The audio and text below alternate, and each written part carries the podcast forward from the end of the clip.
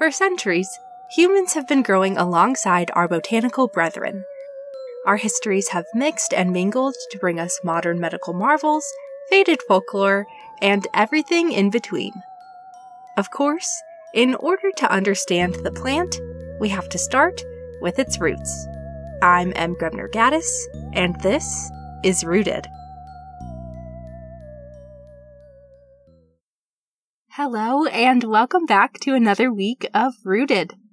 This week we're digging into a witchy favorite with a similar vibe to our first episode, Datura, also known as Thorny Apple, the Devil's Trumpet, Hell's Bells, and Gypsum Weed. Datura refers to a few specific plants, but for today we'll just be speaking primarily about Sacred Datura, which is botanically known as Datura wrightii, which is the most commonly used plant and also my favorite. It's a member of the Solanaceae or nightshade family, though a lot of folks assume that it's actually a member of the Convolvulaceae or morning glory family, since it looks like pretty much just a really big morning glory.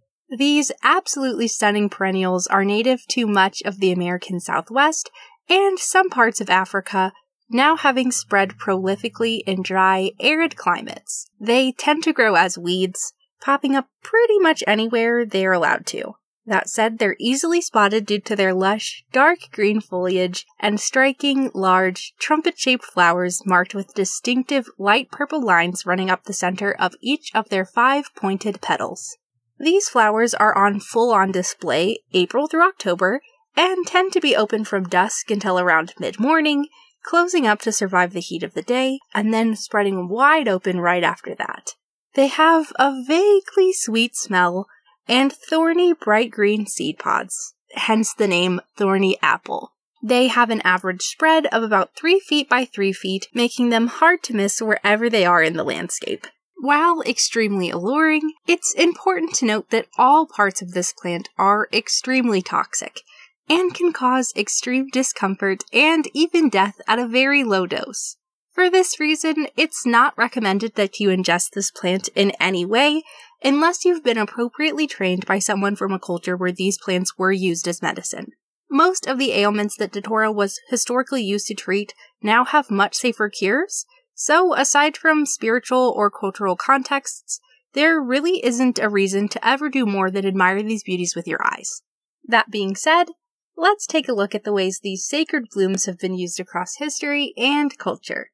Starting with the American Southwest, the Aztec, Zuni, and Chumash people turned to Datura to treat ailments and ceremonial rites of passage. From a medicine standpoint, Datura has been used to treat everything from aches and pains to a common cold. For aches and pains, Datura root was often used both as a poultice to help heal wounds and gashes, and even as a sedative for surgery and setting bones. It was effective at this due to the scopolamine it contains. We discussed this in more detail in our episode on henbane, but as a quick refresher, scopolamine is an atropine alkaloid that essentially blocks the signals in your brain that make you feel nauseous.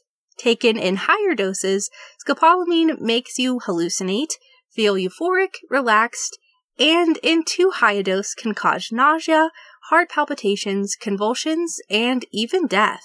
In Haiti, however, scopolamine didn't just result in death. It was often used to create the living dead. That's right, we're digging into the origins of zombies. Before they were marching in droves and munching on innocent people, or being stitched together in a lab, zombies were created as a form of corporal punishment reserved for the worst offenders in society. Now, just like a lot of the other cultures and religions we discuss, we don't have a ton of insights or historical context into the nuances of this practice due to colonization and religious persecution. But we do have detailed field notes from renowned ethnobotanist Wade Davis, who leveraged some previous research from Zora Neale Hurston's 1938 book, Tell My Horse, where she discussed the belief in zombies in Haiti, but wasn't able to obtain the powder or potion to prove once and for all that zombies were a real part of voodoo tradition. At the time, most folks outside of the voodoo tradition or hoodoo traditions believed that zombies were just hearsay or folklore, rather than a real practice. And I mean, who could blame them? After all, The tradition of zombification was a well kept secret, with only the most powerful priests being privy to the nitty gritty details. In fact, it wasn't until the 1980s that folks started more realistically considering that this so called zombification could be real. As more folks started to come forward to share their own experiences having survived the ordeal, with death certificates and details that lined up to prove their stories. Based on their stories, the experience of being zombified went as follows. One day, you would wake up feeling really sick, like the worst flu you have ever experienced. Sweaty, disoriented, unable to move. From there, you would start to seize up, and while you couldn't move or speak, you could still hear, see, and feel everything. As your family wept at your bedside and said their final goodbyes, there was nothing you could do to show them you were still alive. Your pulse slowing to a weak thud, your chest tightening, the whole world slows and fades. As things soften, you realize you're being moved to the morgue. Suddenly, the world has decided that you're dead, and there is nothing you can do to stop it. Days later, you're being buried alive. As the nails are driven into your coffin, you accept that you'll never escape. Your fate is sealed, and surely you'll run out of oxygen soon. As you take what you think will be your last breath, suddenly air hits your face. Someone has dug you up, and your body is being lifted from the earth. You realize there is a fate worse than death, and it's just become your reality. For years, you're drugged, held prisoner, and forced to do someone else's bidding. No one will save you or even look for you, since they all already think you're gone. While it may seem like a sinister form of sorcery, it's actually a little more complicated than that. In his studies with a prominent and well respected priest, Davis was finally able to learn all about how zombies were made. The answer, he found, was in a small vial of dirt like powder. The exact ingredients in this so called zombie powder vary from practitioner to practitioner, but the active ingredients are always the same pufferfish and datura. In the main formula Davis was taught, the practitioner mixed the powdered bones of a child he and Davis excavated, dried toad, datura, pufferfish, and a few other ingredients Davis doesn't mention. Once applied to the skin, this dust gets to work quickly, with the tetrodotoxin from the pufferfish paralyzing the body and decreasing the metabolism. If a patient survives the first few hours after the poisoning, they will slowly, quote unquote, wake up. But not before surviving their time in a morgue and being buried alive because of the kind of trance the toxin puts them in, slowing the heart rate, breathing, and preventing the muscles from moving, making the victim look dead. Once dug up, it's hypothesized that the victims were given datura as a sort of paste, with the scopolamine essentially making the person being held as a zombie unable to think or move freely, keeping them in a trance and unable to run away in the sort of slack jaw like state Hollywood loves to depict zombies in. But the voodoo tradition isn't the only one using datura. Back in the American Southwest, many indigenous traditions turn to the sacred plant to solve crimes and mark rites of passage. On the crime solving front, Datura root was given to those accused of robbery, as it was believed the true identity of the robber would be revealed upon their ingestion of it. As a rite of passage, boys between the ages of 8 and 12, depending on the source, were given a mixture of the root blended with water.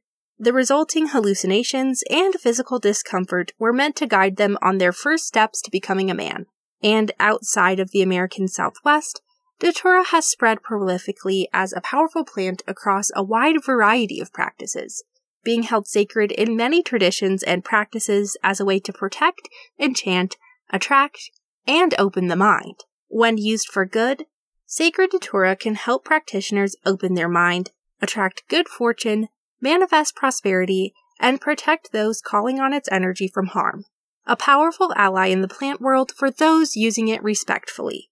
However, when not treated with respect, it can open the door to dark forces, misfortune, and fear. Unlike henbane that was typically associated with recreational hallucinations and delirium, Sacred Datura is typically reserved for more serious spell work. Despite its serious and sacred reputation, there are plenty of lookalikes. So it's not uncommon to find historical instances of folks ingesting this plant without realizing or being prepared for the delirium inducing effects. For instance, it's said that the colonizers in Jamestown mistook the Jimson weed for Jimson weed from their area and loaded up their lunch with a ton of the blooms, excited to feast on a familiar flavor of home, only to then have terrifying visions and an even worse stomachache. While those folks may not have been the biggest fans, New Mexico resident and famed artist Georgia O'Keeffe loved this plant, with it making frequent appearances in some of her most famous pieces. Seeing it in the landscape, it's easy to see why she found it so enchanting. Between its lush greenery, alluring blooms, and powerful potion making potential, it's easy to understand why Datura has garnered such a reputation in witchcraft and beyond as a botanical ally worth having in your garden and grimoire. Next time you see it, I hope your heart skips a beat when you remember its ties to life, death, and even the space between. That's all I've got for this week, but I'll be back next week with even more tall tales and true histories of the plants we all know and love. See you then. Until next time, be kind to yourselves, be kind to the earth, and just like a plant, drink your water. If you liked the show, please subscribe and consider leaving us a review on Spotify, Apple Podcasts, or anywhere else you listen. You can also find us on Facebook and Instagram at rooted.pod. We're finally updating regularly on YouTube at rooted.podcast, and you can check out our website, rootedpod.com, for transcripts, updates, merch, and so much more. The show is written, produced, and hosted by me. I'm Grebner Gaddis edited by Kat Friend of Friend Diagram, and our theme music was written and produced by Eric Cluxon. Rooted is a Henbane Media LLC production.